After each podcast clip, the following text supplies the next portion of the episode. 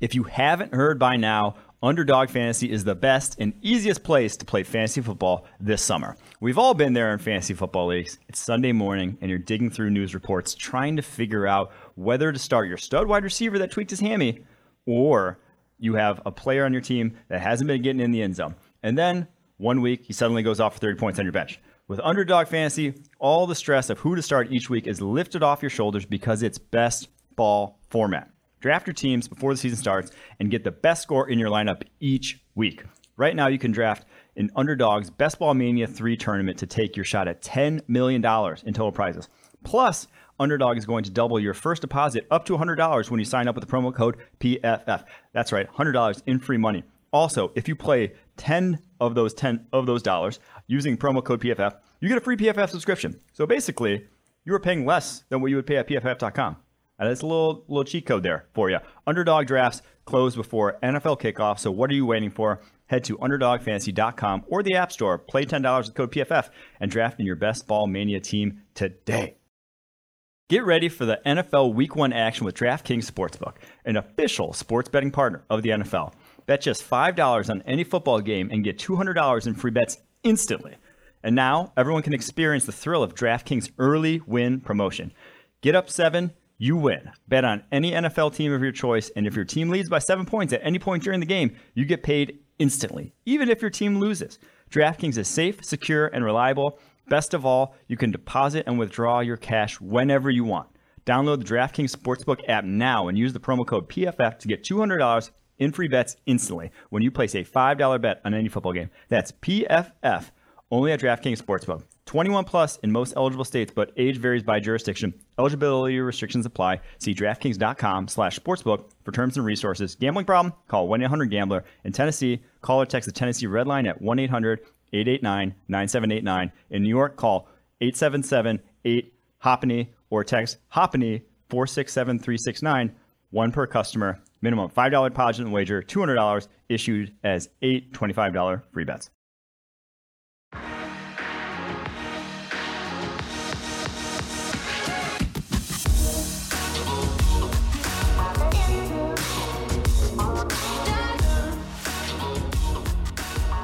What is up? It is Thursday, September 22nd. We're previewing week three a little on the show today, but we have a special guest.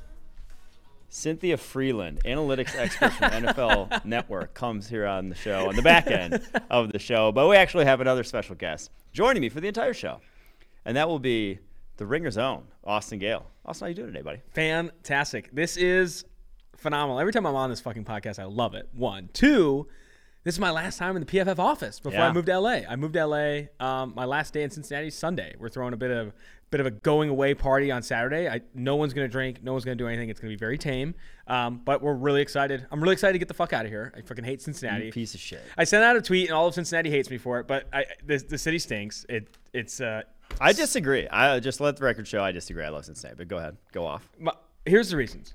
People, when I first moved here, people were like, "What are the number one reasons why? You know, what's the difference?" Mm-hmm. The biggest reason is this place is a non-diverse fucking piece of shit. The only white people that all went to like Catholic Christian schools are all like high socioeconomic status. There's no diverse opinion. There's no diverse thought. It's all the same people, and the food suffers because of that. The conversation suffers because of that. And then don't even get me started on the weather. Like it's a bad city. People are like, oh, "What about Jeff Ruby's?" There's a Jeff Ruby's in Nashville, and I'd rather be there. There's a Jeff Ruby's in Lexington. I might rather be there. Like, th- no, they You just no- hate the Midwest. I I. I, of course, I hate the Midwest. Who doesn't hate the Midwest? Yeah, and I've someone, lived everywhere in the someone responded to my tweet when I was being kind of tongue in cheek about Cincinnati being terrible. He's like, "What about cost of living? Do you realize it's cheaper to live here because it sucks?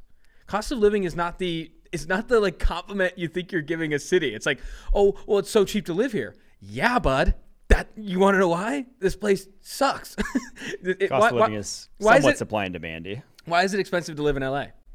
Because a lot of people want to live in LA. Government taxes. Shut the fuck up. That's part of it.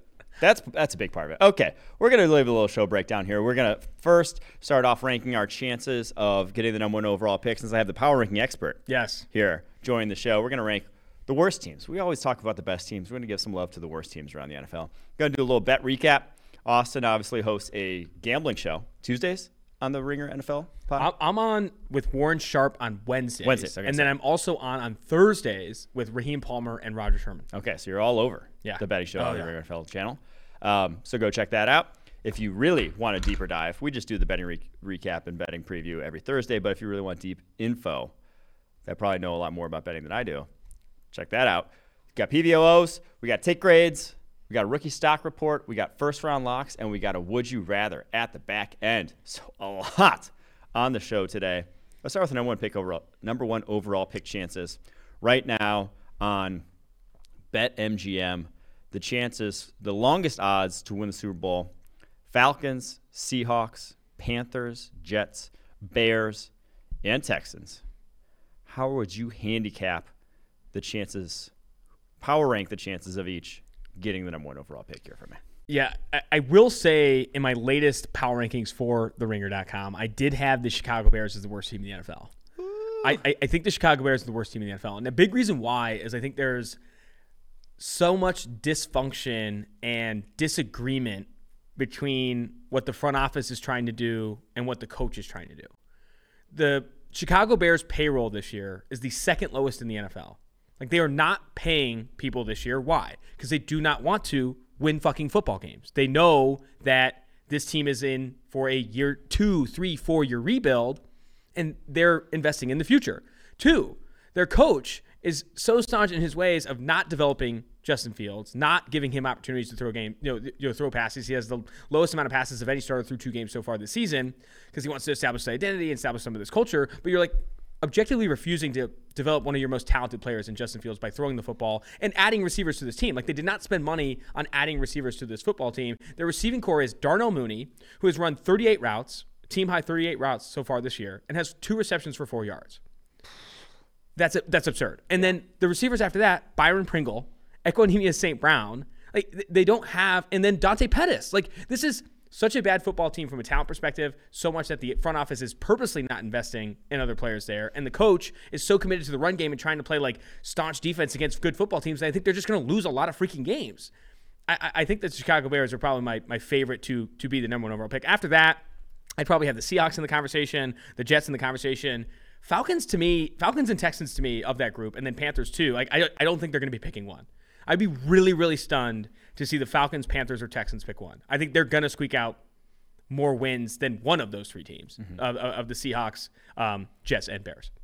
Okay, I have I have the Texans as the best chance to get an overall pick, just because they're still like the Texans, like they, they still don't have talent like game changers anywhere. And now I love what they're they're they drafted this past year.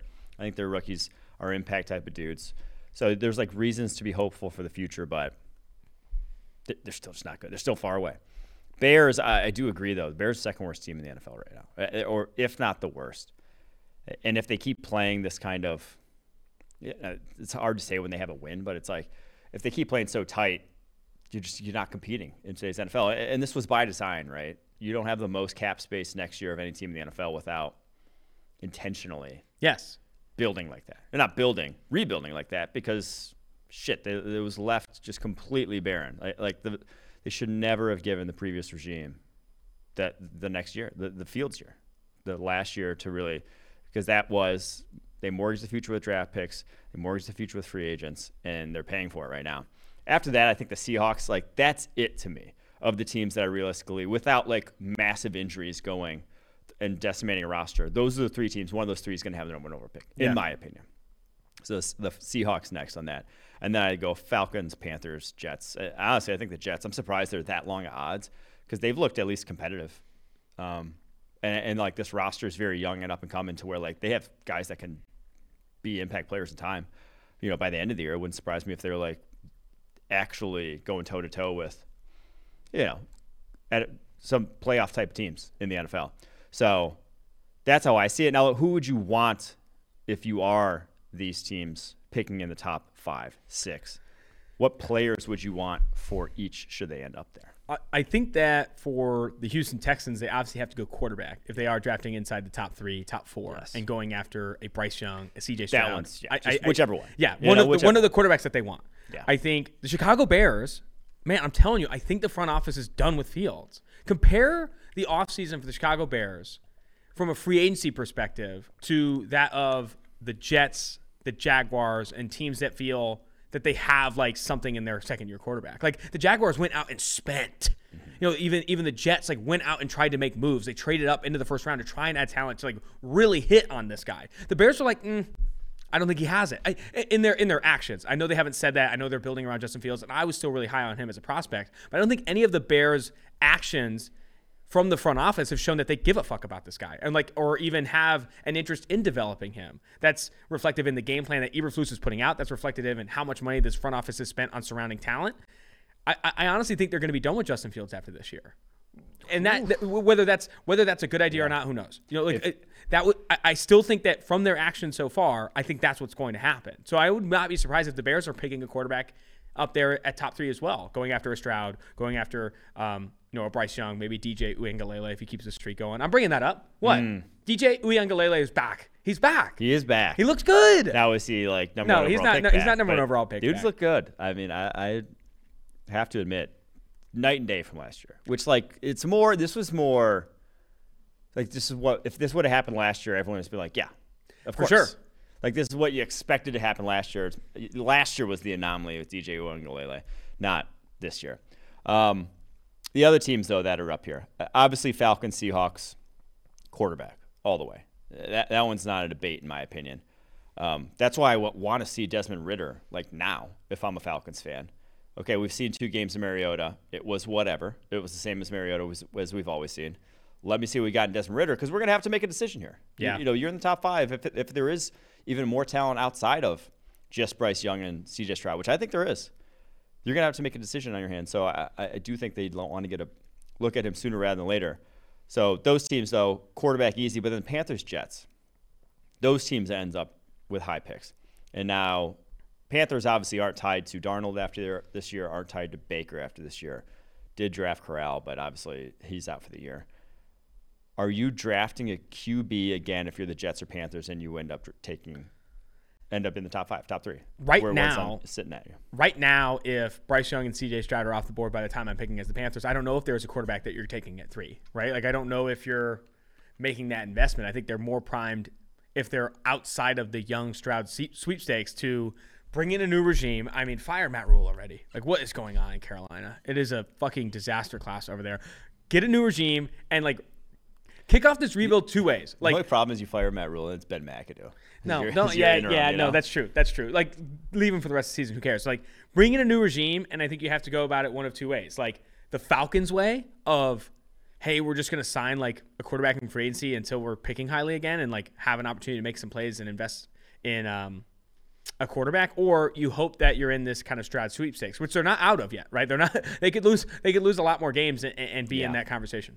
Yeah, I, I do think the Jets will be sticking to Zach Wilson sticking with Zach Wilson. I agree. I think the injury helps that. I think the yeah. injury, like honestly, helps Zach Wilson's case because if he if he played well across a 17 game season or played poorly across a 17 game season healthy, I think he's on his way out. But now, like with this injury caveat, I think that there's a really good chance he plays well enough for them to Daniel Jones this bitch. You know, where they're like, ah, he kind of looked good. Let's give him a shot. And from a GM perspective, you just you don't get two swings at a top five QB. No, you know, like that's just you're not going to you're going to have such a tight leash at that point. And That's a that, great take as well. That second quarterback doesn't start out hot, you're just you're gone.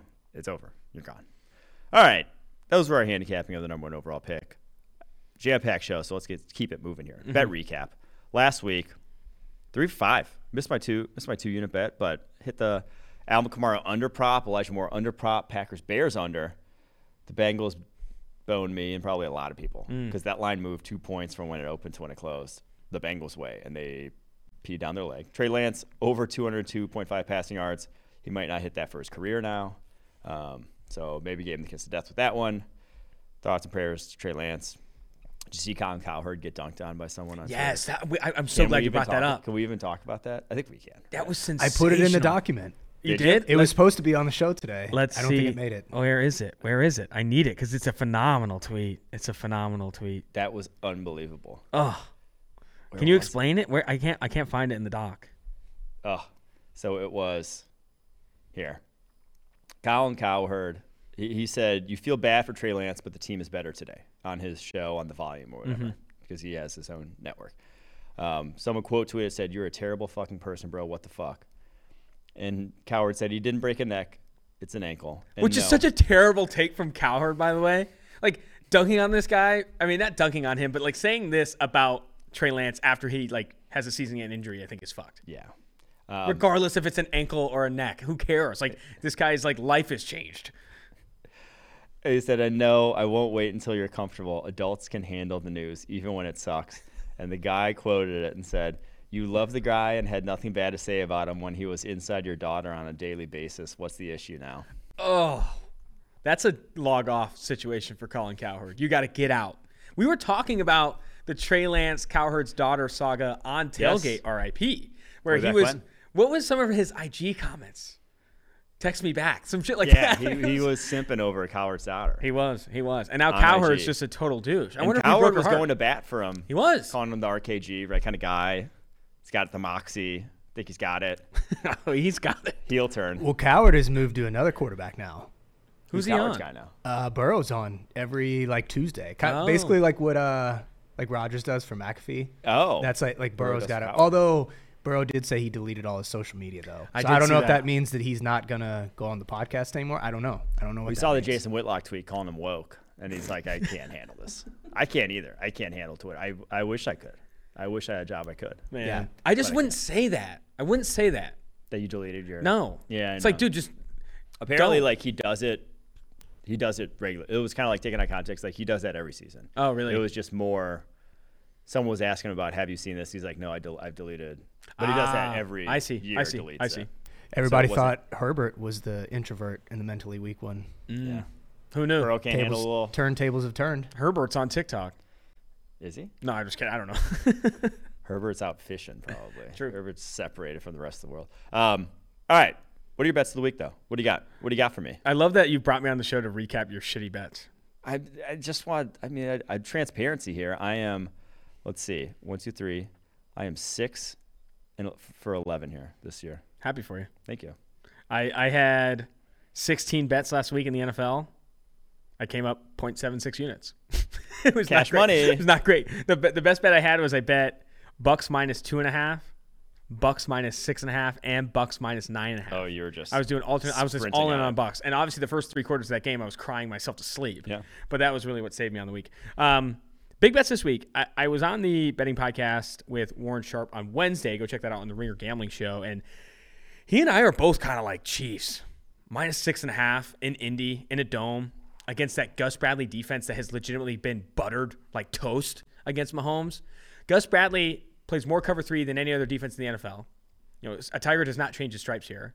The last seven games that Patrick Mahomes has played a Gus Bradley defense, because he obviously was a defense coordinator for the Raiders for a bit, 17 touchdowns, two picks, blowout wins every single time. Like I, I think Gus Bradley is really going to struggle against Patrick Mahomes in this Chiefs offense. And I think on the other side, Matt Ryan's arm looks like it's like decaying every single week. Receivers are banged up. I think Pittman and Pierce might be back healthy after missing last week, but still coming off of injury. And the offensive line is dog shit. Matt Pryor, their left tackle, I think has allowed more pressures than any other player in the NFL. If not, it's top three.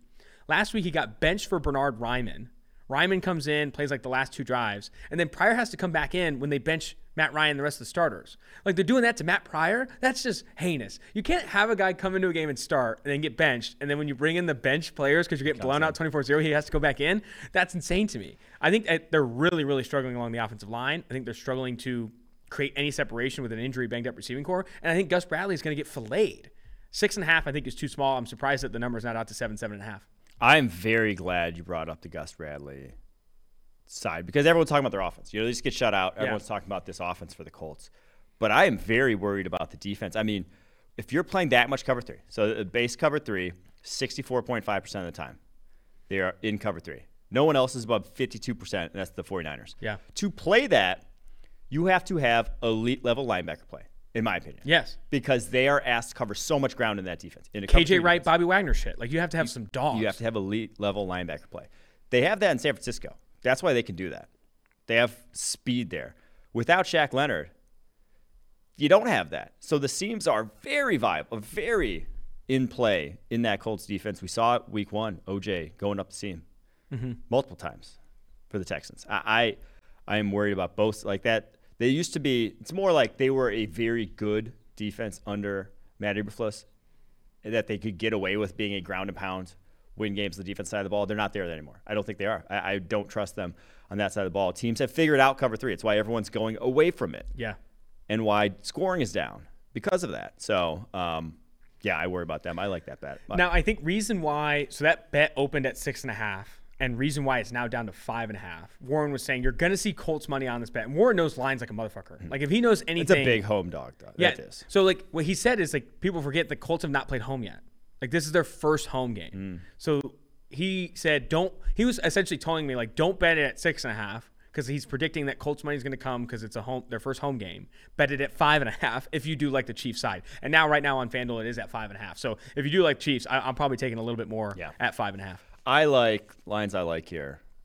Two lines that I like this week. Bucks minus one and a half against Packers. Deal all in on that. Packers wide receiver core. Decimated. They might not. I mean, it might be Romeo Doubs. Might be your one. Sammy's hurt. Christian's hurt. That's tough. A- And they were like, it was tough with those guys. Now Mm-hmm. it's even like tougher. Mm. Damn near impossible.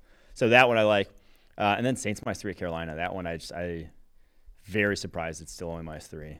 Ca- Carolina, serious issues there that I, I don't see fixing. Now the The- defense the, the worry Defense the worry I have with the Saints and like betting the Saints is I, I do think that the Jameis Winston injury is more than what's being let on. Because he his accuracy in that last game was disgusting. And when he got he was at a press conference or you know a media availability this week and they asked him about it he's like I can't talk about it. Or like he kind of essentially like avoided the question. I think he's like kind of hurt and like he's already inaccurate when he's healthy Yeah. like being hurt I think is gonna I, I don't know I, I'm scared to bet on I mean, a road favorite in Jameis good and looking like Baker last year. Yes. basically. Now, yeah, maybe other- talk me out of that one. Uh, other lines I like. Um, I got Eagles early in the week at minus four and a half against the Commanders. That's all the way out to six. Like I, I think that the Eagles are going to dump on Yeah. the Washington Commanders on the road, and I everyone knows from my tailgate OBJ days that I can fade. I can fade the Raiders of the best of them, but I like them a lot against the Titans this week at minus one and a half. I think that the Titans are in a really bad place. Like they can't. Their receiving core, even with Treylon Burks, is struggling. And I know he played a little bit better this past time, but I, I, I still think he's going to struggle against this Raiders defense. I think the pass rush is amazing for the Raiders right now. Chandler Jones and Maxx Crosby are teeing off, and Taylor Lewan's probably not going to play in this game. And like, Yeah. I worry about this Titans offense. You know, Derrick Henry does not look like the Derrick Henry of old. This offensive line is not getting the push that they wanted. I think this Raiders team, who is in desperate, desperate need of a win, is being faded into oblivion because they're 0 2. Minus one and a half, I think, is too small. I think one and a half over Tennessee is another Right. line I like. Before, switching mine. To, I'm switching mine to that one. I like that one too. Oh, I'm convincing you to go on my side here. I want to talk about one more line if we could. Obviously, I'm doing a lot of betting content. Mm. The other line I want to talk about is uh, this this freaking Miami game. Yeah, it's like the game of the week. Bills, Dolphins. Dolphins. I, I mean, uh, Buffalo's been favored by six in some spots. It's right around like sitting around five and a half. I think before the Monday Night Football game dominance, where Ryan Tannehill got benched at the end of the third quarter because Ken Dorsey was putting on a clinic. I think it opened at four and a half for the Buffalo Bills as favorites. I, I really like Buffalo in this one, man. And I know Miami's getting money. I know they came back against Baltimore and they look electric offensively. You're talking Buff- to the Dolphins. I like, know, but super like, fan he- here. hear me out. Hear me out. Okay. The Miami Dolphins offense is great, phenomenal. It's been fantastic. And I think Micah Hyde banged up, Dane Jackson banged up, Tre'Davious White missing this game. Like that secondary is hurting, hurting badly. Yeah. Are they all out? I think. Tre'Davious White, I know is out. I know Dane Jackson is out. Yeah. I don't know if Micah Hyde is out. But if even still, he had to. Uh, I think he was uh, taken to the hospital for a neck injury that night. So I don't know. Like, and he's got a You, short you week. got rookies against Jaylen Waddle Yeah, and yeah, that would be tough. It's gonna be tough. And now, I still think the defense is really well coached. I still think that the pass rush is insane. I think they have three. They have three uh, pass rushers ranked top eight in PFF pass rush win rate. That's courtesy of Brad Spielberger on Twitter. I think the defensive line is good, and the secondary is really well coached. There's, I, the injuries aren't great, but I still think it's a well coached defense. Give the offense, like the Miami Dolphins, like I think should have some success. I just think the Bills are going to shit on the Dolphins defense. Dolphins defense blitz a lot. They run a lot of man coverage, a lot, a lot of single high, and I think that's just going to be a disaster for this Bills offense. I think Josh Allen's going to eat them alive if they Good. run. They run man coverage at a higher rate than any team in the NFL. They blitz a lot. but you know, Josh Allen's been pressured in the fewest percentage of dropbacks this year. The offensive line is stout. I, I, think that the Bills' offense has a bigger edge in this one, even as good as the Dolphins' offense is. Now, could the Dolphins backdoor cover at home? Absolutely. That's maybe why you stay away from the five and a half. But I do think the Bills win this game pretty handily. Okay, there you go. I I don't want that line. I'm not touching it. Uh, my gonna be the game of the week, though. That's gonna be a fun ass game. My others, I had over in the Falcons Seahawks 42. I like the over in that one.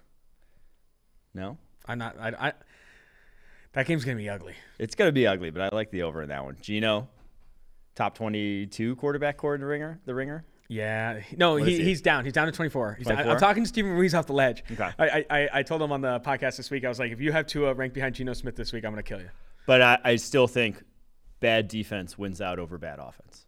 In that bad offense still exploit bad defenses. These are just not good defense right now. Yeah. So over hits in that. I have tonight little little prop special for you. David Bell over five and a half receiving yards. Over five and a half. David Bell, he's run like he ran like 22 routes last week. He'll get over five and a half receiving yards. I like that bet. I kind of like that bet. That is a catch for David Bell. and then Davante Adams over six and a half receptions. I think they go back to the drawing board after him getting only two last week, after he had 10 week one and 15 targets, and say, hey, let's get to the ball, the ball to our best player. Mm-hmm. Uh, if we're going to go down, let's go down swinging with Davante Adams and not with Mack Hollins. So Davante over and a half, six, six and a half receptions. I like it. I, I have I have no prop bets for tonight. I, I uh, they were asking me to kind of come up with some. I don't really like any of the lines. Like, part of me wanted to bet some under passing props. The yeah. line for Trubisky and Brissett is 188 and a half for Trubisky, 181 and a half for Brissett. Those are low, dude. And I don't want to bet an over on either of those dog shit QBs. like, I don't want to do that. And then rushing props, I think Chubb is maybe a bit high at 84 and a half, but like they've been running Chubb's the ball Chubb. a lot. And I don't know. I, I don't Chubb's like any of the props tonight. If you haven't heard by now, Underdog Fantasy is the best and easiest place to play fantasy football this summer. We've all been there in fantasy football leagues. It's Sunday morning and you're digging through news reports trying to figure out whether to start your stud wide receiver that tweaked his hammy or you have a player on your team that hasn't been getting in the end zone. And then one week he suddenly goes off for 30 points on your bench. With Underdog Fantasy, all the stress of who to start each week is lifted off your shoulders because it's best ball format. Draft your teams before the season starts and get the best score in your lineup each week. Right now, you can draft an Underdog's Best Ball Mania 3 tournament to take your shot at $10 million in total prizes. Plus, Underdog is going to double your first deposit up to $100 when you sign up with the promo code PFF. That's right, $100 in free money. Also, if you play 10 of those 10 of those dollars using promo code PFF, you get a free PFF subscription. So basically, you are paying less than what you would pay at pff.com. And that's a little little cheat code there for you. Underdog drafts close before NFL kickoff, so what are you waiting for? Head to underdogfantasy.com or the App Store, play $10 with code PFF, and draft in your best ball mania team today. Get ready for the NFL Week 1 action with DraftKings Sportsbook, an official sports betting partner of the NFL. Bet just $5 on any football game and get $200 in free bets instantly. And now, everyone can experience the thrill of DraftKings early win promotion. Get up 7 you win. Bet on any NFL team of your choice, and if your team leads by seven points at any point during the game, you get paid instantly, even if your team loses. DraftKings is safe, secure, and reliable. Best of all, you can deposit and withdraw your cash whenever you want. Download the DraftKings Sportsbook app now and use the promo code PFF to get $200 in free bets instantly when you place a $5 bet on any football game. That's PFF only at DraftKings Sportsbook. 21 plus in most eligible states, but age varies by jurisdiction. Eligibility restrictions apply. See DraftKings.com slash sportsbook for terms and resources. Gambling problem? Call 1-800-GAMBLER. In Tennessee, call or text the Tennessee Red Line at 1-800-889-9789. In New York, call 877-8-HOPENY or text HOPENY 467369. One per customer. Minimum $5 deposit and wager. $200 issued as eight $25 free bets. Okay, now let's get to PVOs. Oh, and we're gonna have to do it too, because right off the bat, it's one of your podcast co-hosts. Oh no, Warren Sharp, Sharp Football. Don't do this on to me. Twitter. Oh yeah, this one was tough. This one was tough. Yeah. This was from Monday Night Football. He scre- he screenshotted a penalty in the game. That was a false start penalty, where if you guys remember it, it was I can't remember the DT jumps out of a stance, but not into the neutral zone, was yeah. ruled a false start because the offensive lineman that comes out of stance stance. Um, but it was true. He, he wasn't in the neutral zone. But Warren Sharp tweets the picture of it with quotes, not in the neutral zone, sh- which usually when you put it in quotes, which means you disagree with mm-hmm. said quote. And the picture clearly shows that like he's not in the neutral zone. Yeah. I, I don't have a problem because I think a lot of people were not sending out screenshots of the play and saying, like, whoa, that should have been neutral zone infraction. The refs are blind. Yeah. It really, to to put the picture in it, it's like, no, wait, he wasn't. Yeah. Like, you're like, wait, no, no, he wasn't in the neutral zone. I wonder if he was looking at the guy, the outside linebacker. Yeah, that's what I thought too, maybe. But that he has, like, an angle. If Yeah. he is, it's still a false start because you have to be adjacent on the offensive line. So True. True. Still a false start. I, I think that um, we were watching that together. As soon as I said that, I was like, I don't think he was in the zone, and I was, I was happy that they. I was happy with the false start call. I thought that was a good call. Yeah. Yeah. That was a good call on your part. I called it right away. All right. Next one here, PVOs. We're not going to watch this whole video because it's kind of long. Um, but I'll, Oh, I'll, I told you this one. This one's good. I'll, I'll give this. I'll just give a recap of what LeSean McCoy, who apparently has is on Speak for Yourself on Fox Sports One like daily. I- Is I guess I've seen a bunch of clips of him now being on. I, I don't think this was just a one-off, but he comes with the take that the Cowboys played harder for Cooper Rush than they did Dak Prescott. Do we have the video queued up just for the first 15 seconds? I do, yeah, I got- 'Cause the I- first the first 15 seconds are fucking gold. Yeah, I, I got it trimmed down to 30 seconds. Oh, I cut off Perfect. the actual debate at the end. I That's just cut his perfect. take. That's Yep, perfect. I- I'll run it right now. I felt like they played harder for Cooper Rush than they played with Dak. The running game was on fire. The guys up front were blocking. They were like blowing the guys off the ball. I haven't seen that with Dak. Receivers, even hard contested catches, they were catching them. They looked like they were really motivated. Hold up, the defensive line, Parsons including, was going crazy. So I haven't seen that with Dak, right? I mean, he only gave up three points, you know, but I didn't see it. So I think they, the best part is they actually play harder. I felt like with with Rush. I'm gonna. That's just one of the fucking worst takes I've ever heard. That's such bad analysis, It's man. terrible. He's like, oh, like the Micah Parsons comment is horrendous.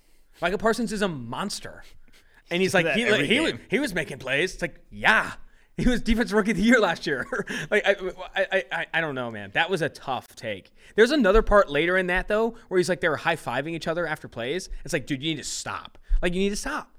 Receivers making tough catches? Are you high? You think receivers are just like not getting after it for Dak? That's one of the worst takes I've ever seen. I, uh, I know that this ball is coming towards me, but since it's Cooper Rush, I'm gonna fucking get it. Also, does he not remember when Dak got hurt and broke his ankle? The entire NFL almost collapsed. Like this guy's one of the more respected human beings in the NFL. Well, and the Cowboys themselves. yeah, yeah, and the Cowboys themselves. yeah, and the Cowboys collapsed. All right, next PVO here, and this one's not for Andrew Fillipponi, the Pony Express on Twitter, who's a Steelers uh, Pittsburgh radio personality. He's got some takes. I Yeah, love yeah, this guy. he's, uh, he's good. He's good on They Twitter. call him uh, the Take Express. no, the the guy who runs Old Takes Exposed refuses to do Fillipponi tweets because he calls him uh, Pit Pit Bayless instead of Oh Skip Bayless. wow, Pit that's good. Yeah, that's good. But he is. He has just he throws shit at a wall. But this one's just a stat. Andrew Fillipponi. Mm. That's not bad. That's not bad either. The Steelers haven't scored an offensive touchdown in the first quarter since the Lions tied. That's 11 games in a row. Consider this: you're starting with scripted plays. Theoretically, the plays Canada likes best for that oppo- their opponent that week. And this one makes PVOs because I don't want to dunk on a current offense coordinator online. Yeah. And like you know, we have relationships with NFL teams. Mm-hmm. They sometimes see that kind of stuff. But my fucking god, dude, that that's that's a massive indictment. Yeah. 11 games in a row without a first quarter touchdown is insane. Yeah. Yeah, I have that- some- There's no like better stat to me because that's like what the what the high end play callers in the NFL are known for coming out the gate and having a plan of attack that works right away. Like the first 15 of Andy Reid, of you know uh, Matt LaFleur, like those guys crush it out the gate. Their first drives always Steelers not doing that. That's Uh, I was bringing this up in previewing tonight's game, obviously, because the Steelers play the Browns. And like, listen to this stats. The Steelers are 28th in play action rate, 20th in screen rate, and 21st in pre-snap motion slash shift percentage. Like, they are not creating so much any easy offense for one of the worst quarterbacks in the NFL.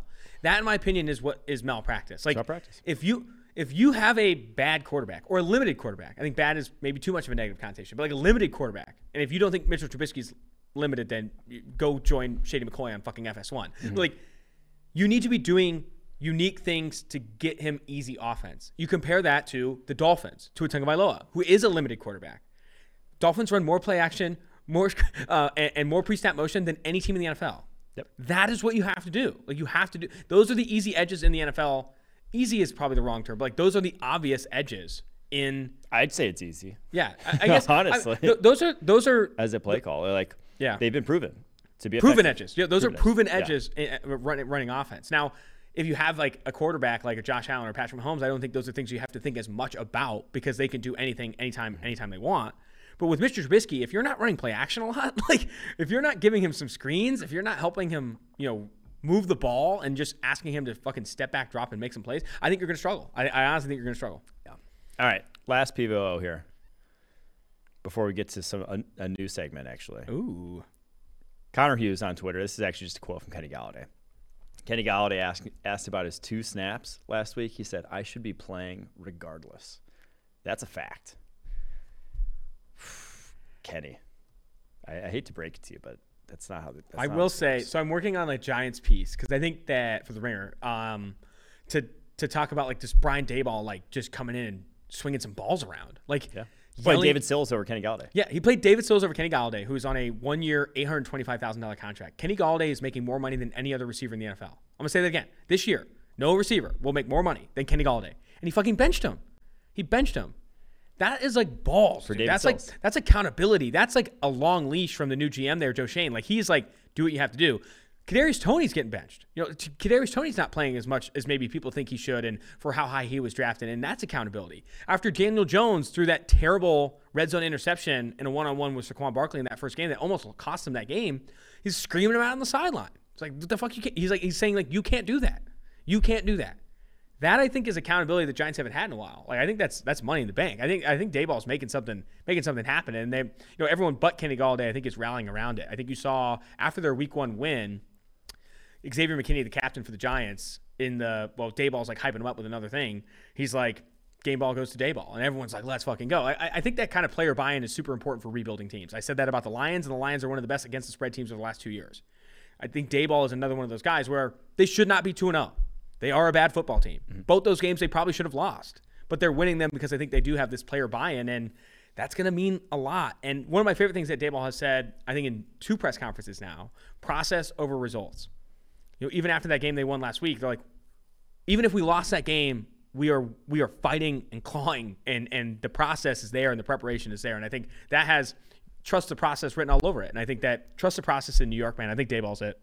Yeah, that's if you're a Giants fan, to me that is the real like hard nosed coach. Yes. Is being able to do that.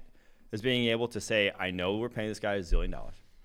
I know he's, you know, established in the NFL, but he's not doing the things that I believe in to win. This guy is. Why should Golladay be playing?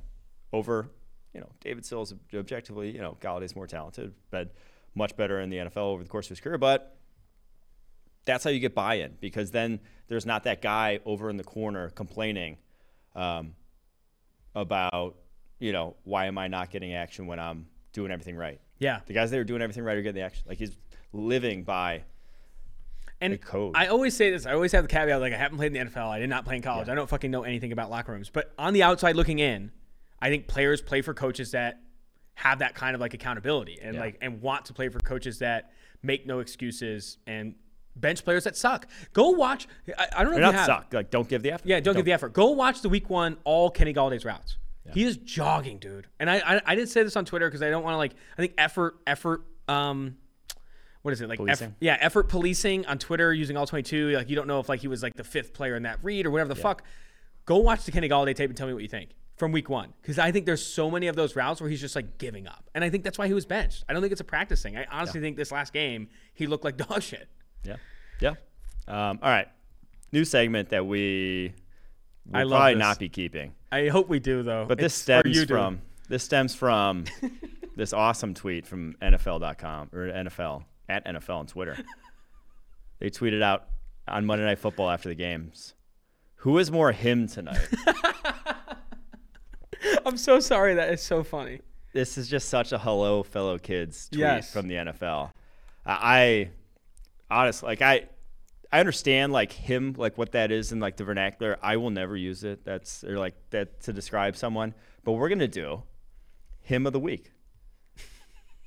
can I can I make a comment on it? Yeah. I, I do think the him stuff is funny. I think it's funny, but, like, uh, when using it ironically is yeah, funny. yeah, yeah, using it ironically is funny. This is like them thinking it's like, like I sent my uh, my friends back home a gr- like in a group chat, and I'm like, you know, um, what did I say? I was like, oh, I'm up like a unit in like betting rooms. Like he's him, he's Timothy Chalamet. Yeah. He's like, they're making all these jokes. I think those are funny, but like when you're tweeting out who's more him who's tonight, more him. that is hilarious. Like hello fellow kids, nerdy bullshit. But all right, who's our him of the week? Who is your him of the week? Everyone have your own him. All right, of Quinn's getting on the mic. What does he got? No, I was just gonna say it, it's it's hard to. Like I mean, I'm not gonna lie. I've said him unironically. Okay. Like, it, like it's it's hard to. It's kind of like lit. Like, Yeah. Like I don't love Yeah. saying lit anymore because that jumped the show. I mean, I guess Yeah. that was hot for a second, but like I I Yes. cringe when I say that. But like sometimes it just it slips out. Mm-hmm. Or Austin, kind of like your how fi so fi. Yeah, yeah, yeah, fine. yeah. Like something like that. Like I, no offense, but I, sometimes I say that and I'm like, God damn it, why the fuck did I say that? How far So I feel like that's far. kind of, I feel like that's kind of what him is now. No, so I like to say, no, I'm, I'm for it. Yeah, it has gotten played a little bit. All right, who's your, you're saying who's the him of the week? Who's your him of the week? Dude, it's Tua. He's him. Tua That's, was your him of the He's him. You can't tell me him. Him. Tua Hima Vailoa. Tua Hima Vailoa. You're telling me he's not him? Tua was. I, pretty well, you know who's him? Mike McDaniel. Yeah. Mike McDaniel's. Mike him Haniel. Mike McDaniel's been him. He's been him. Uh, I'm trying to think of my. Him You came week. up with this segment. You don't know who's him? I'm, I, oh, I was trying to play off of your guys' hymns of the week. Okay. Well, I have I have Tua Hima Vailoa and and Mike him. Mc, I don't know what the fuck I'm saying. Him McDaniel. Um, I'll go to the defensive side of the ball. Uh, I'll, I'll do Jalen Ramsey was him of the week. Jalen Himsey. Jalen, J, J him, You have to. J him is terrible. Jalen Himsey's great. Jalen Himsey, him of the week. Quinn, who was your him of the week? The pick, the pick him had was great. Um, I will go with, and just because I watched it, Michael Parsons. Parsons was him. Like that, that was, I Him? mean, shit, that was one of the more dominant defensive performances I've seen. Yeah. Mike him. In, yeah, Micah, Micah Himson. Mike Mike Himson. I mean, he, he was like, he flat out wrecked that game by This himself. is my least favorite and favorite segment. At the same He's time. he him. I think we're keeping the him power. He's the him. him of the week. I do think he's him. Yeah. All right, and that was him of the week. That's good. Now on to take grades. We got one made that made the cut this week. Quinn, you got to queued up our take grade. What's my take grade? Speak pipe. Oh yeah, yeah. yeah. Sorry, sorry, sorry, sorry. Let's do it. Let's hit it. All right, Mike. I'm a Colts fan. You're a Packers fan. Right now, we are feeling the same pain. Now, Colts fans feel this pain every year. We always start off slow, and usually we are making a playoff push, oftentimes a playoff team. The Packers are in the same boat the past couple years, getting blown out week one and it not really mattering. Except for the fact, and the same with the Colts, week one was against a divisional opponent, which brings me to my hot take. Divisional games should not be in the first half of the schedule. In fact, the first five games of the season should all be AFC versus NFC. Ooh, I actually kind of like that. That's interesting.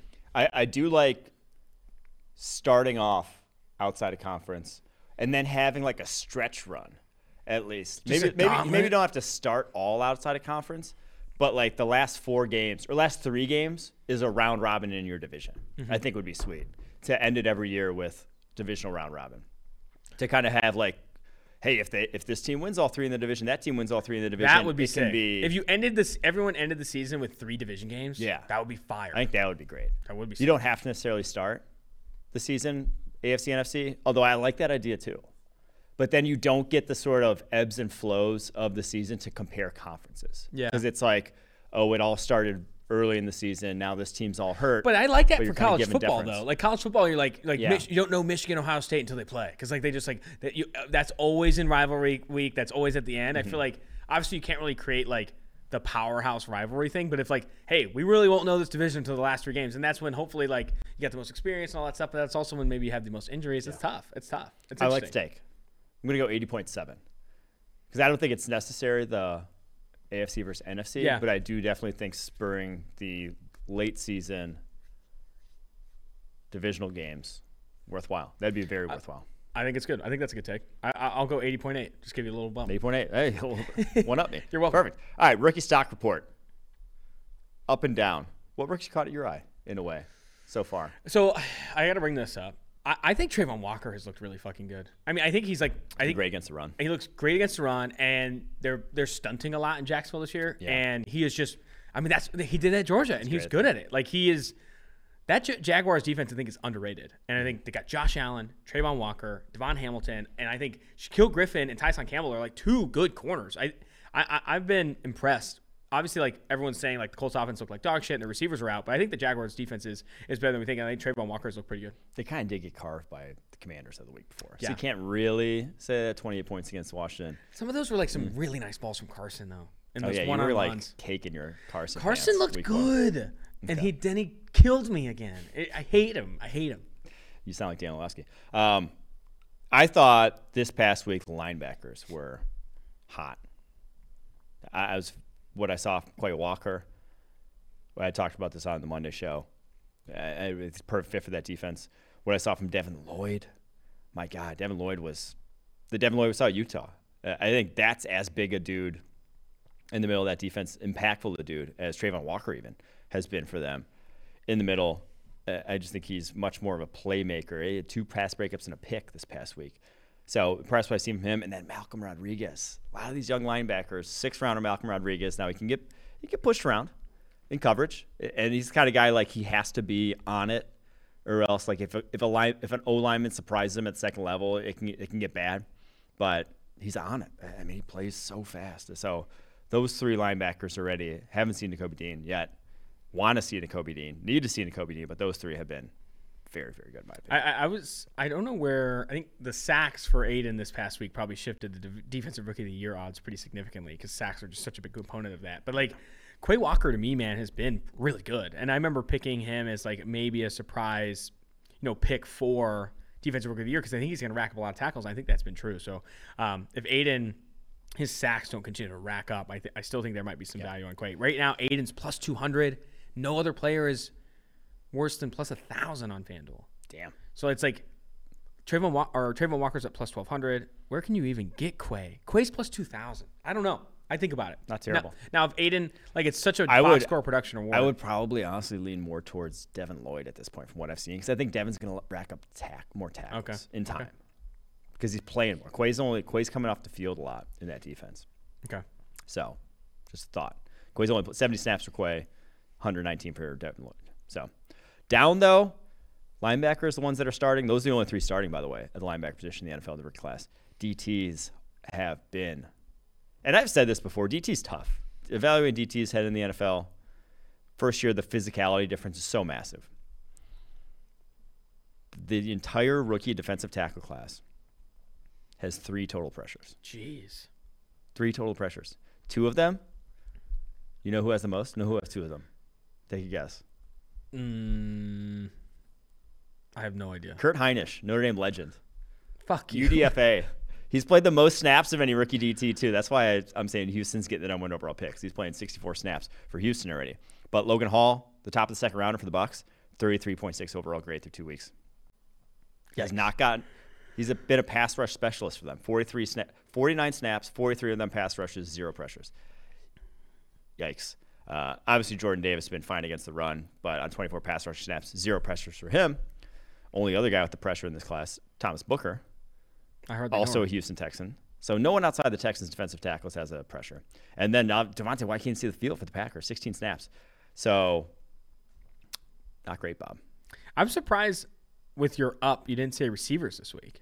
I mean, Yeah, I mean, are Drake dealing. London. Drake London, Garrett We, Wilson. we go around. we Treylon go Burks around, had easily had the save it. best, you know, like Treylon Burks had the best game of his career, even though he didn't look like great. Yeah, At Treylon least he's getting still- targets finally. I think he has. I think of his catches, he has one non-crossing route catch Yeah. so far. He's the highest graded rookie Kinda that though, offense, for but PFF. Yeah. Well, He's getting production. well. All right. On to first round lock segment.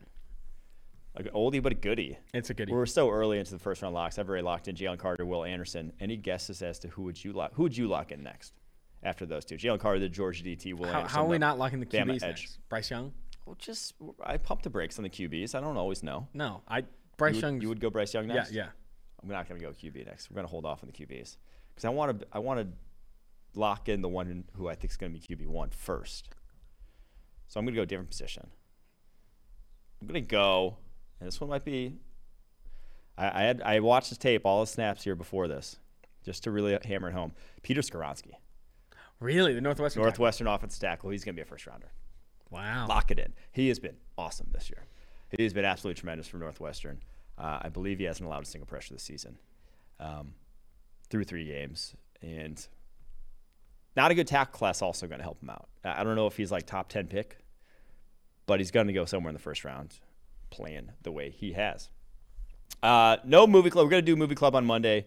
Uh, I thought Austin hadn't seen it. Apparently he had, but no movie club today because Wait, so what the fuck is Movie Club? I have seen it, and that makes me we can't talk about it. Well, I, I didn't end up watching because I thought you weren't going to have watched it, so I was going to move it to Monday, and so I'm going to watch it tomorrow. So that's. Concussion? It's Concussion. good.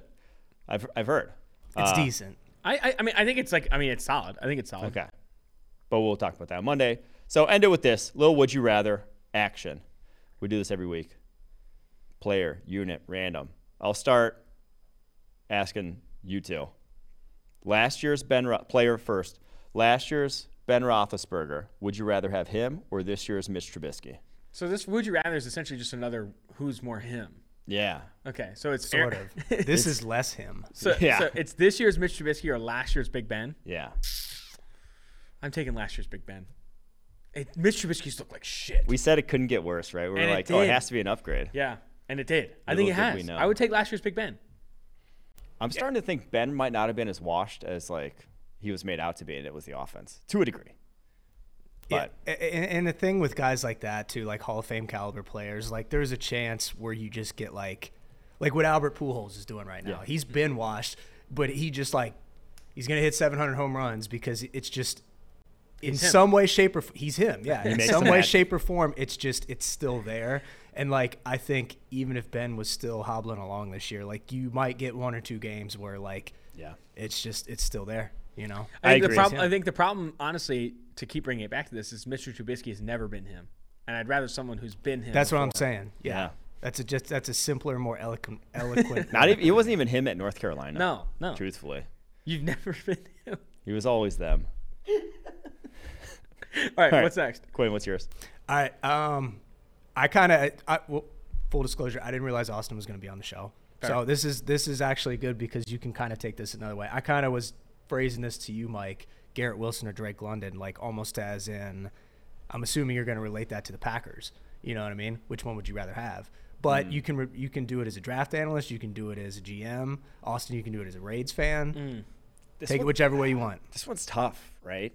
I I, I rank Drake London higher, so I was a touch worried about Garrett Wilson, just like the size, um, physicality aspect. Where like I wasn't obviously with Drake, he has has those things. I, I might go with Garrett Wilson now. Me too. From what I've seen early on in his career, he's just where the game's trending, right? And, and not to say London's not. London's going to be super valuable, and I I think he's was underrated, even though he went wide receiver one uh, as a prospect. But yeah, I, I still do think Garrett Wilson was like the most physically gifted receiver in that class. I just had concerns about his game a little bit, but they're obviously unfounded. He's been electric. So I'm going to go Garrett Wilson. I, I think I'd go Garrett Wilson too, which like I don't love because you're kind of you're shifting in a pre-draft opinion off like two games, but They I were 10th and 14th in the draft. true, so true. close. But I think the no, they were 13th and 14th. They're right back to back. what you've seen though from Wilson, I think is what's been good, and I think this is the biggest thing with any rookie is like, are you seeing the same levels of suddenness and same levels of ability against better competition? I think you are seeing that. Like I think Garrett, Garrett Wilson. Garrett, Garrett Wilson's like red zone touchdown this week where he just gives him the pitter patter and, and creates a lot of To be separation. fair, that was a rookie. That was also a rookie. That was Mark, Martin Emerson. But yeah, it's still it's still sick to see the same shit that he was doing in college in the NFL. I think the consistency I think is is uh, people question it right. Like would he look the Mm-hmm. same? Would he be able to create the same separation with you know bigger, faster people? And I, I think you're seeing it. yeah. They were 13th, 14th. So I'm allowed to flip that when it's Flip that it. close. Flip it. All right, my unit. Staying at the wide receiver position. Would you rather have the 2020 Ohio State wide receiving core, which was Garrett Wilson, Chris Olave, Jameson Williams, and Jaxon Smith-Njigba, or I believe it's 2019 then Alabama wide receiving core, which was Jerry Jeudy, Henry Ruggs, who was back on the football field as we saw. I saw. Is that real? I don't know if that was. I don't think that was I was don't think that was. I was real. really upset you sent me that TikTok. Yeah. Um, we're not going to play that TikTok. Please don't. Uh, Henry Ruggs, Jerry Jeudy. Um, gosh, I'm blanking on uh, Jaylen Waddle and DeVonta Smith. Which one would you rather have? Bama. Really? The speed. I think Waddle's the best of that bunch.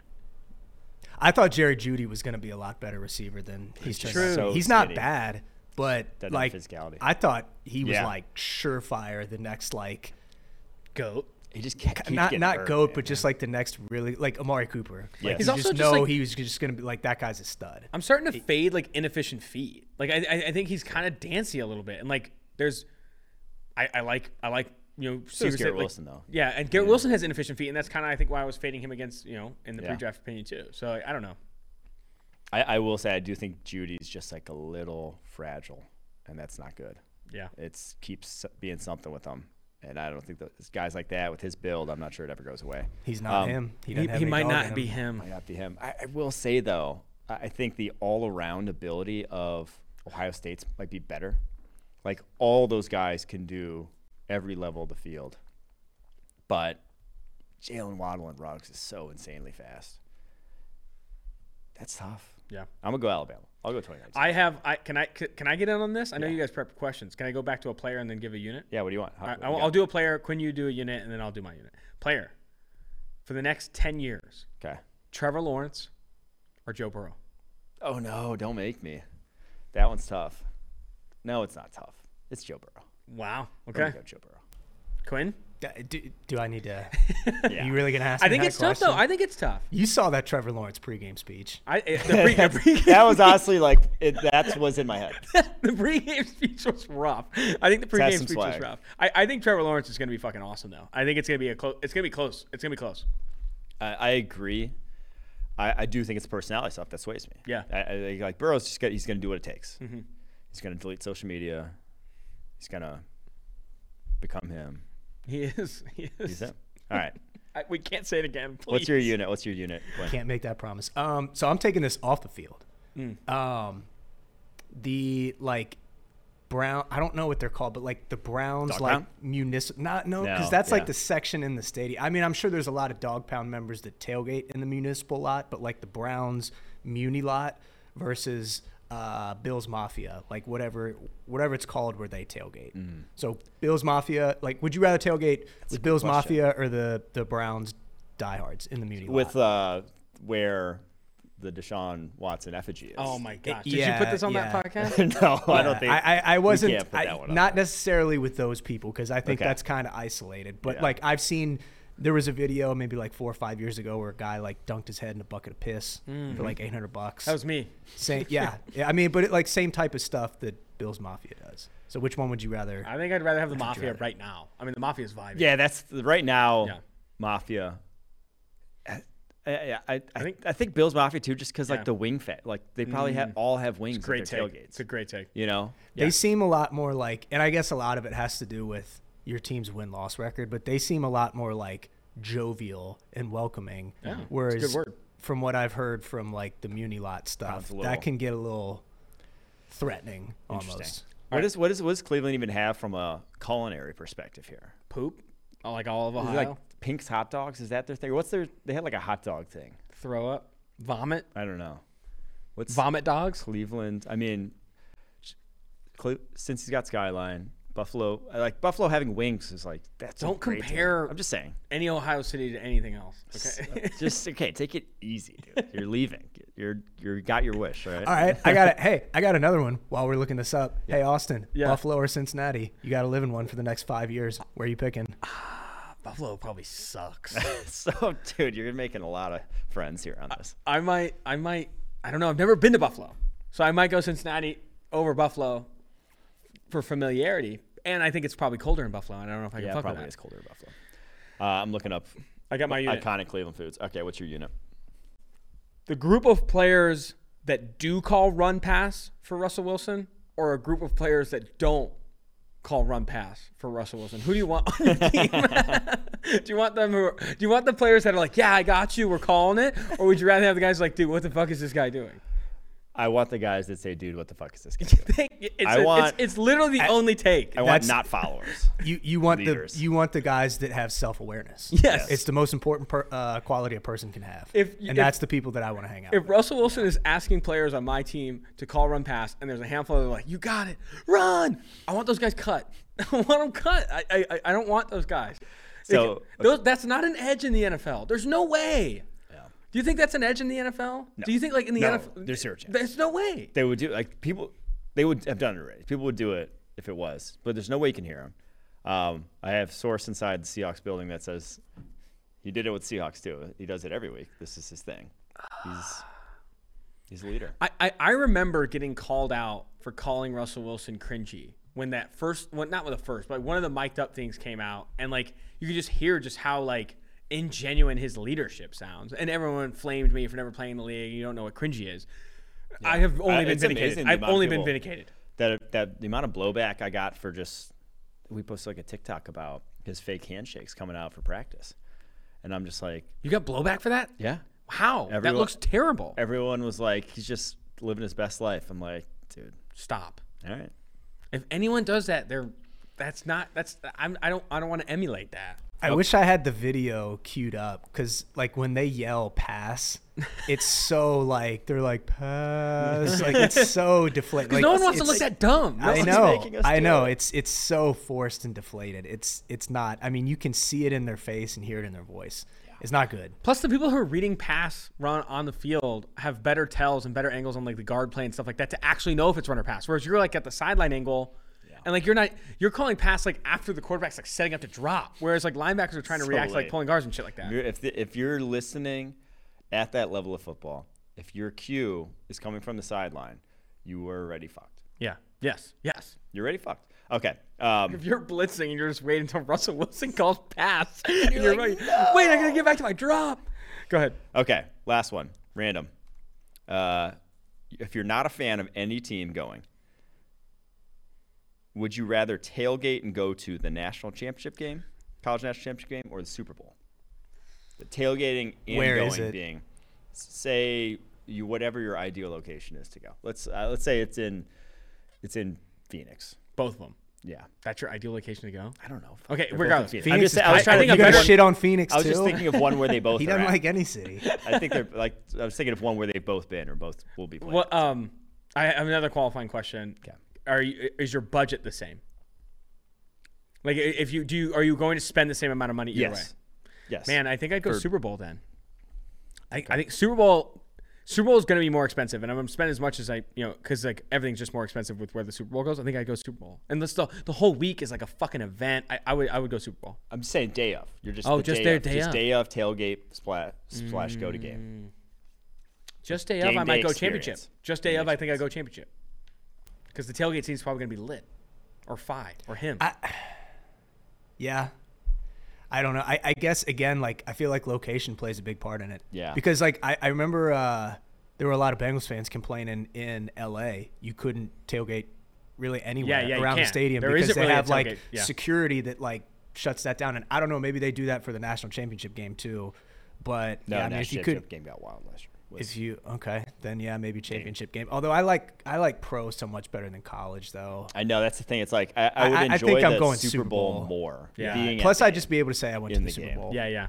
But Good the take. tailgate of a natty would Yes. be fun. I, I think I lean Super Bowl myself, but I, with the tailgate added, it, it is a close call. Because I just don't think a Super Bowl tailgate is going to pop off. You have so, like literally over half the stadium are not best invested in the game. You, know, you just don't have the same energy as the national championship game where it's like 50-50 split and those people are going nuts. So that one's tough. Like, yeah, I think it's lean Super Bowl though. All right, Quinn, what's yours? All right, sort of similar vein. Um, we're not spring chickens anymore. We're kind of of the age where everybody's getting married. Um, so you're going on a lot of bachelor parties, um, trying to decide maybe which ones you don't want to go to, planning bachelor parties, stuff like that. And it's always seems like there's two two sort of main locations, at least like for people in this area of the world. Yeah. So not Austin because he's leaving. Um, but it's either like Vegas or like a beach. Uh, so what would you re- like if you're going to a bachelor party, Vegas or beach?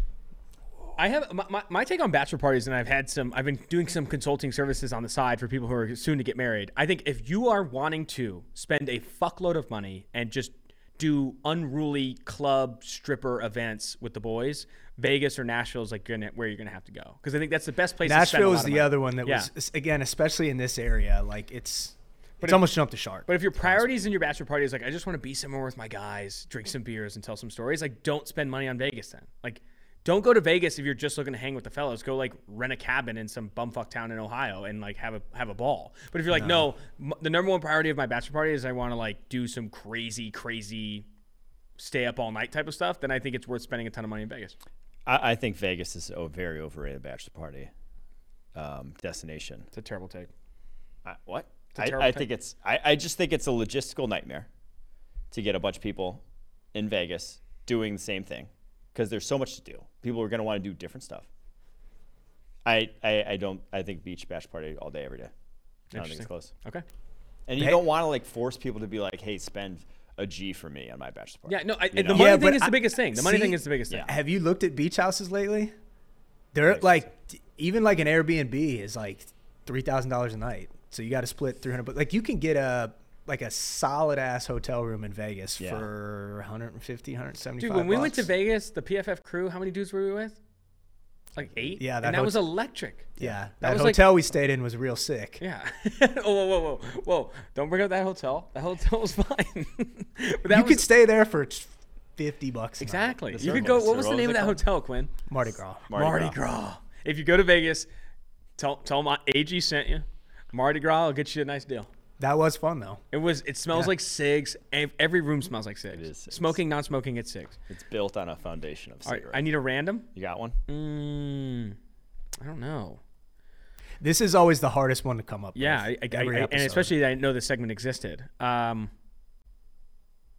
keg or like 150 beers. I mean, always keg. Always I thought you were gonna go like keg or like jungle juice and uh, Okay, keg or, keg or jungle but juice. two. Jungle juice is like a young man's game though. Well, keg or keg or I'm trying to think of like a tailgate. What else would you put at a tailgate? Bloody Marys, a Bloody Mary station. Okay, still keg. I still go keg. I Kegs think are Bloody, Ma- always- Bloody Marys are overrated. Bloody, Kegs aren't Mary, even- Bloody Marys are awesome, but if you have more than two, like You're in a bad place. yeah, you need to go buy Tums immediately. you probably need. I got to to go buy them after one. yeah. So Kegs are just like a different energy that I very much enjoy. Plus, draft beer is just better in my opinion. Mm-hmm. Tap beer. you want to hear a crazy take? Yeah. Oh no. I prefer cans to like bottles and draft. Oh. That's I know a savage. it's take. bizarre. That's I know. I disgusting. I will say I hate bottles. My brother drinks exclusively bottles. That's that's a bad take. Bottles are easily the worst. Bottles stink. It's it's it's draft cans, Cans. bottles. bottles. Okay, I'll take cans to A- bottles. Actually, worst are appreciate that. aluminum pints. Aluminum pints stink. What the fuck is an With aluminum the twist pint? off cap. Like a, Oh, tho- an those are NFL, a stadium. beer. Yeah, those Stadium suck. Those sucks. suck. Stadium Those suck. suck. Those suck. All right. There's your show. We got Cynthia Frelund now on to talk about. Did, could you get some of these takes? Can we get Cynthia on some of these takes? yeah, she won. Go ahead. Uh, yeah, Cynthia, what do you think about the Vegas versus Beach Bachelor Party? now we're going to talk about uh, surprise teams so far this season in a good and a bad way compared to her preseason projections, as well as wide receiver value in the NFL. Make sure you guys check it out, and we'll be back. I am joined now by Cynthia Frelund, NFL Network's analytics expert. You can see her every Sunday on NFL Network's NFL Game Day morning at 9 a.m. Cynthia, how are you doing this week? Listen, next time you have me on here, you just email me directly or call me directly. You have my phone number. You don't need to ask the person there. Like, just ask me yourself. I enjoyed doing that intro. Actually, I I enjoyed that for sure. And I wanted to talk win totals per, with you because you had this win projection article two weeks ago.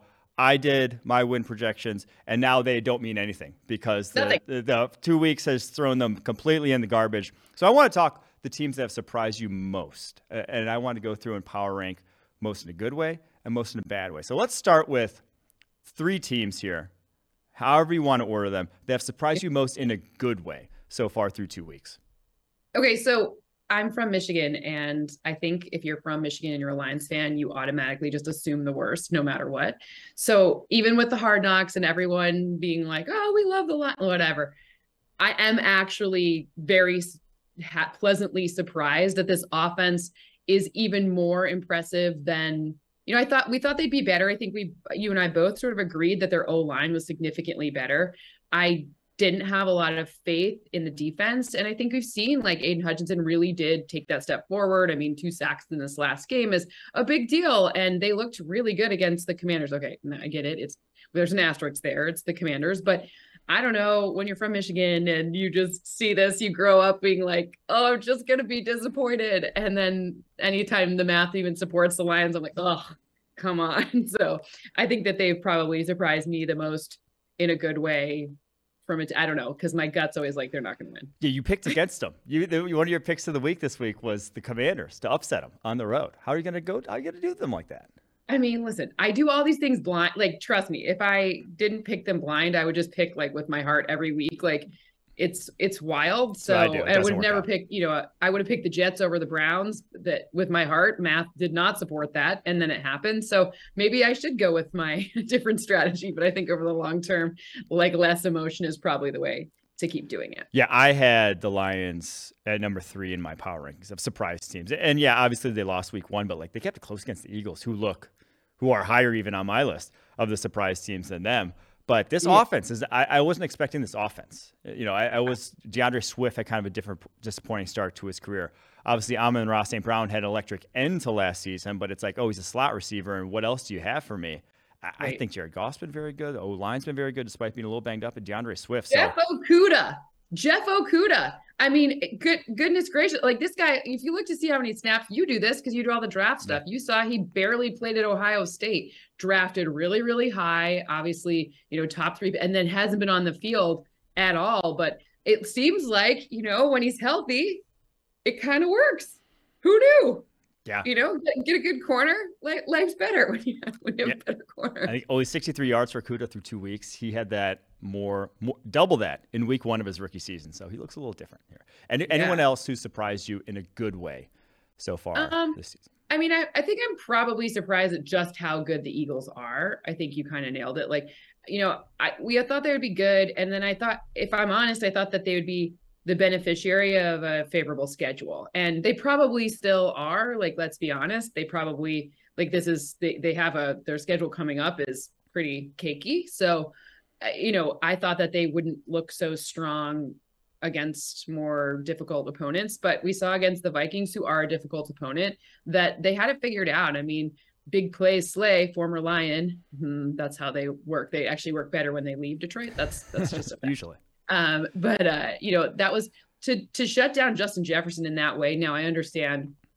Let's talk about Kirk Cousins against the Blitz. Not great.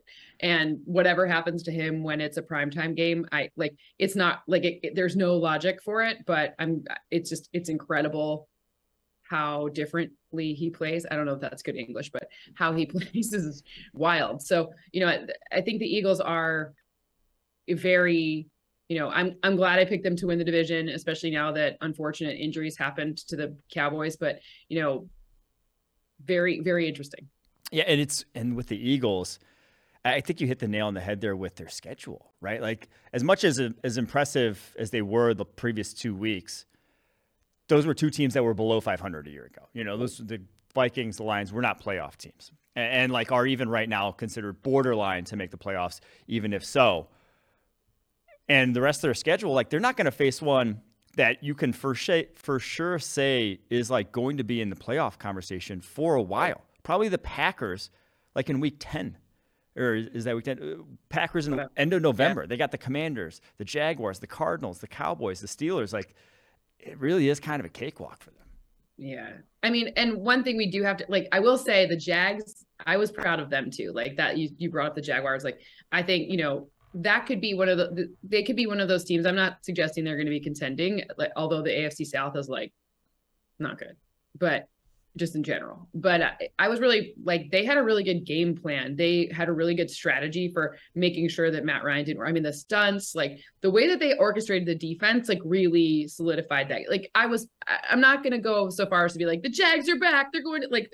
I'm not. I'm not that. But I I was actually very pleasantly surprised in both matchups that the strategy was just a lot better, right? Like just gee, wh- who would have thought you get rid of Urban Meyer and you get a better strategy? Like a Super Bowl winning, proven coach, whatever. But so, yeah, I don't think he could have gotten worse. You know, like I, I don't think they could have possibly. So I, I, do think though you hit the nail on the head. It, it's underrated their defense right now. Like everyone wants to talk Trevor Lawrence, everyone wants to talk Christian mm. Kirk. Those were the headliners this offseason. Sure.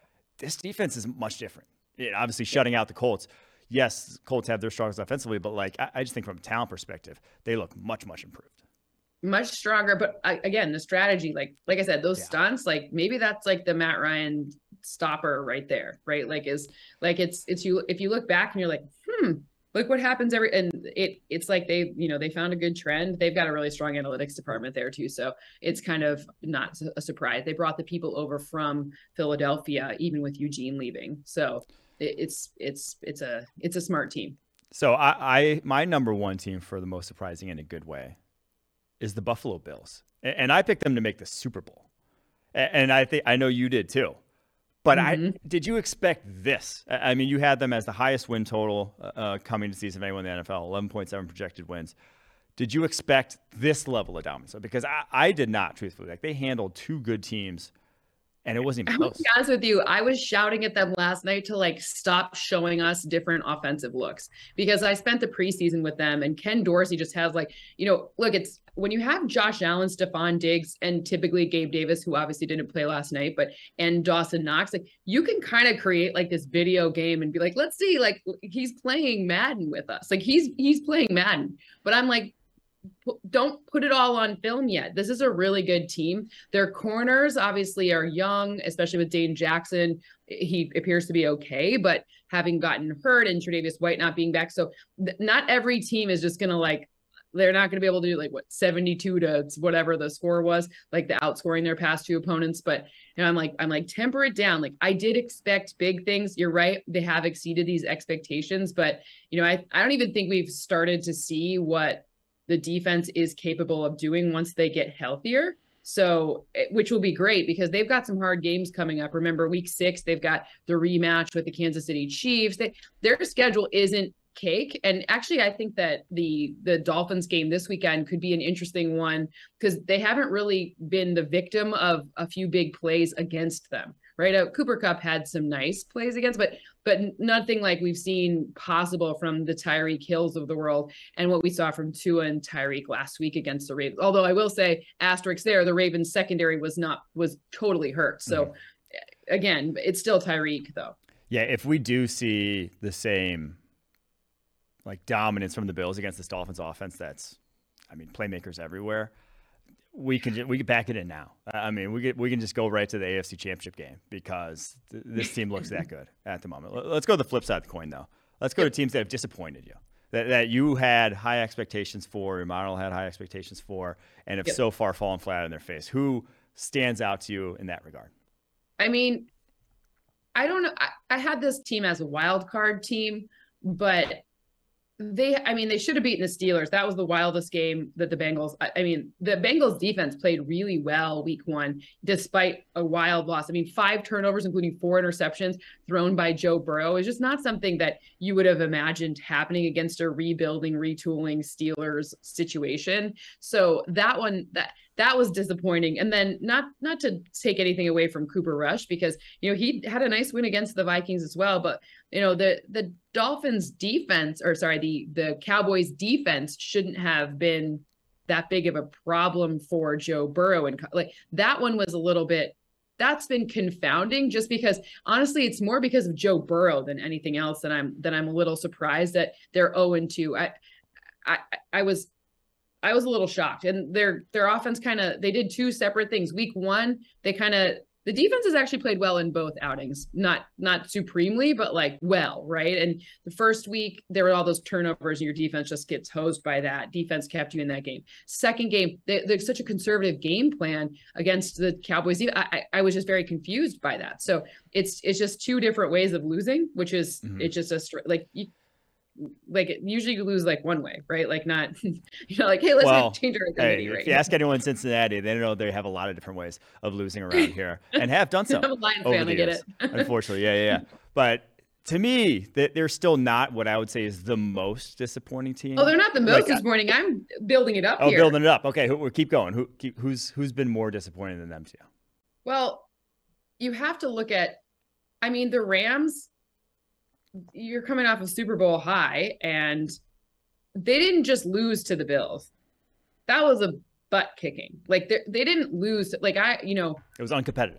Ever. Yeah. And then you almost allow the Falcons to make a huge comeback, and the Falcons are a rebuilding team, not one that I have a strong win total projection for for the season. And it it didn't seem like they had the the like the fatigue set in. It didn't seem like they had a good plan to play all four quarters against them. I think that's disappointing when you pay all of like the amount of money that they spent on it, this team is just mind boggling. And you've got the very best player in all of football and Aaron Donald. Like if you, you know, look at the difference between like the next closest person at his position, like, eh, like you shouldn't, this shouldn't be, it shouldn't be that the Falcons like almost complete a comeback on you when they have, when they're number one wide receivers sitting at home.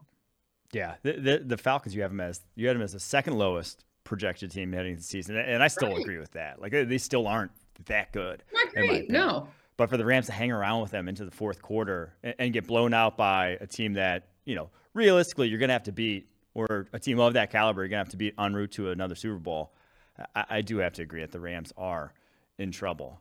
Still haven't mentioned yep. my number one team though, so I'm curious if you have any. Is more. your number one the Broncos? My number one's the Tennessee Titans. Oh, I had a little higher See, expectations than maybe most on the Titans then. Yeah, um, yeah, okay, look. The the Titans are gonna do what the Titans do. Like they just stopped playing last night. Like they, like they were they were like okay, like it counts as one in the loss column whether we lose. But I mean, look, it's it, they got embarrassed, of course, but mm they're not going to show you anything else. Vrabel's smart with that. Now they'll come back and have some. It's just going to look different. They, they, the Titans will probably end up winning this damn division. Like that's what's going to happen. Like it's, it's the division's not great. Let's be honest. I mean, I think the Colts might be the most, one of the most disappointing teams. Yeah. They're on my list too. Like, how do you have that bad of it? Like that?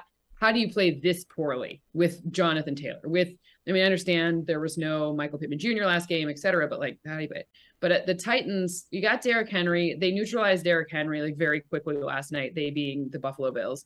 And then they kind of couldn't get their mojo back. And what's going on with Ryan Tannehill? They'll start Tannehill again. It's not turned into Malik Willis's team. It's just not the Bills are really, really good. And the Titans are like, all right, well, we still have the entire AFC South. So, like, all you have to do is make it to the playoffs.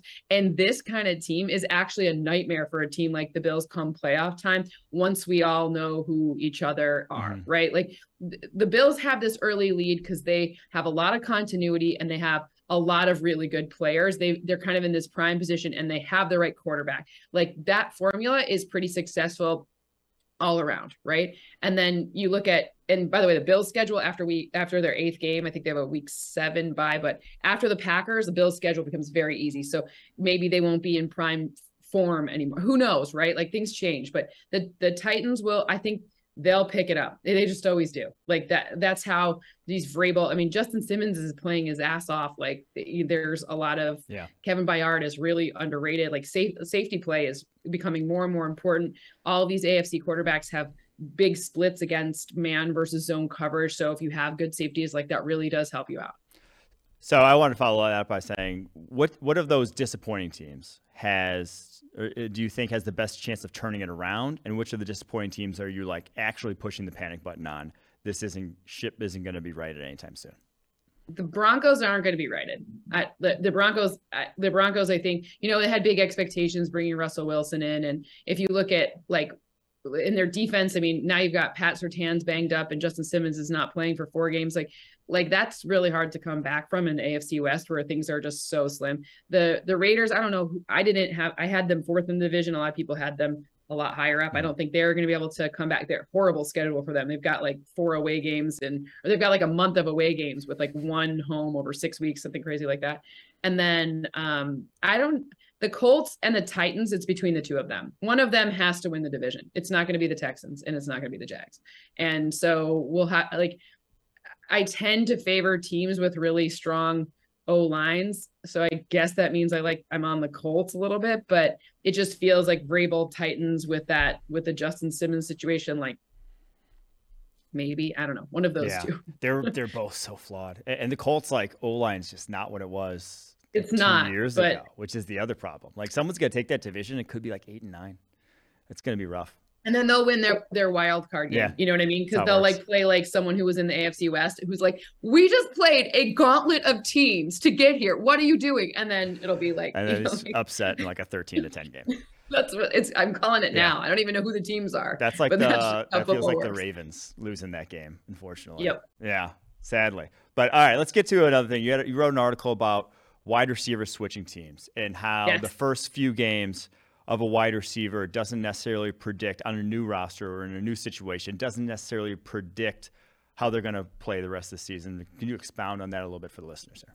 Yeah. So I, what I did was I looked over the past, like I looked over 35 years, and then it ended up becoming that we run so much fewer. Wow. We pass so much more. How about that? Yeah. We pass a lot more often now. So like the percentages were just so different, right? Like you you got like such a different bump in the 90s as you did in the 2000s, even in the 10s, whatever. So um, I, I kind of narrowed it down. I wanted to look at like the TOs moving people like that to Mhm. see because I heard remembered game. You know, you remember when TO was first an Eagle and that three games against the Giants, like or three touchdowns in the first game against the Giants, that that kind of stuff. So I was like, d- what what happens? And so I looked to see what are the coverages like against these like premier wide receivers who go to a different team and you know they what how long does this like bump happen? Because they don't really know how TO is going to fit in Philadelphia or they don't really know how you know for example AJ Brown's going to fit in Philadelphia again right? So it tends to be over the over the course of obviously look like there's averages here because you know some teams you play the Bills in week 1 and some teams play you know the not Bills in week 1 right I don't want to insult anyone so so it's safe, safe. um, you know, it's it's difficult, but it seems like about almost you almost get like a full three games of a head start. The coverages are different.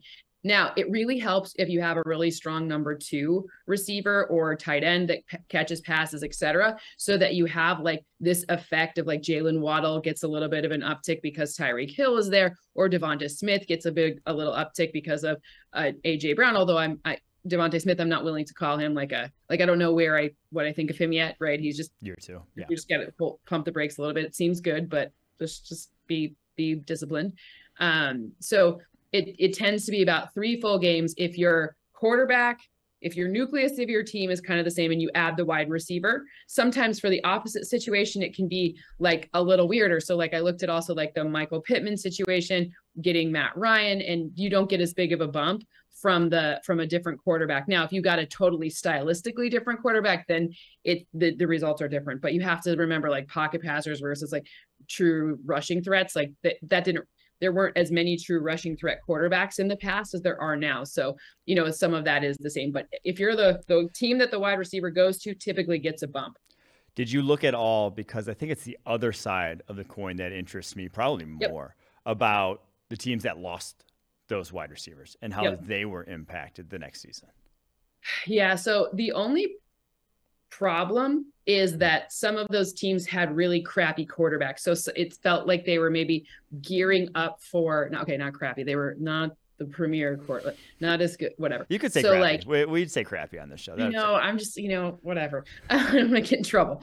Um but uh you know they didn't have they were more in like rebuilding modes or retooling modes. It wasn't like like you, it's rare to see like what we've seen with both Davante Adams and with Patrick Mahomes losing Tyreek Hill. Like Aaron Rodgers like it, that's more that's more of the rarity as opposed to the opposite. The wide receiver market has like exploded. There's been some changes to that. I think NIL has something to do with that and kids now probably staying in college for a little while longer. So you know ultimately i think it's just like a, a, a function of the times but you know it, you don't see that as much. It it, it does it it typically takes about like it's funny because on the team that loses the wide receiver it was a, almost two games. So it's like one game more for the game the team that gained the wide receiver but it's two games of bad for until Yeah. you not bad you but errant data like anomaly data for for the teams who lost so aaron rodgers should be should be leveling out pretty soon. And Patrick Mahomes probably already is, but leveling out pretty soon. Do you think this is the start of a trend, all three of those wide receivers moving over the course of the offseason? Davante Adams, A.J. Brown, Tyreek Hill.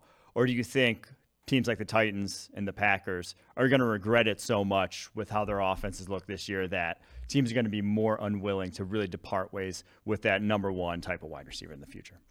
I think we're in a bubble, and I think the bubble will be done in like two, three years. I think this, like, because what I think's happening, this is my premise, is that because of NIL, the good wide receivers are going to stay in college longer. and because they get paid more money in college than they do in their on their rookie deal often right like if you're really really good that can happen so i think we're in a little bit of that like we're riding the ship in terms of how nil impacts the nfl so i think after that then you know we'll we'll start to see things level and normalize out but i think because of the explosion in salary situation for wide receivers i don't think you're going to see I think eventually you'll see it leveling off, but I think the teams that decided to invest in these big wide receiver names now, we're really thinking about two, three years and the opportunity for them to to to kind of um, you know be able to take advantage of when these good wide receivers finally come back out. Then we'll we'll get them now. You know, the like Miami was like, we must win now. We have to figure it out, right? As opposed to you know, the the Chiefs were like, well, we can we can we don't we can make do because we've got the quarterback. Yeah, I think I think some of those teams are going to regret it, especially. I oh, mean, they're going to regret it, but Titans I are mean, regretting it. But yeah, I, I, think the Packers, Chiefs, even come like playoff time, they're going to be wanting those guys back. Yeah. We shall see, though. Cynthia, thank you so much for the time. Yeah. As I said, check her out. NFL game day morning, 9 a.m. every Sunday. You want to know something funny before you leave? Yes, please. The reason my title is analytics expert, and now you do like this podcast with is very hard to say analytics analyst for a lot of people. Oh yeah, it goes horribly wrong sometimes. A lot of yeah, I was gonna say that one has a that was a chance. We won't say why it has a chance, but we all know why it has a chance to go wrong there. Again, thank you so much, Cynthia. Yep, have a great day.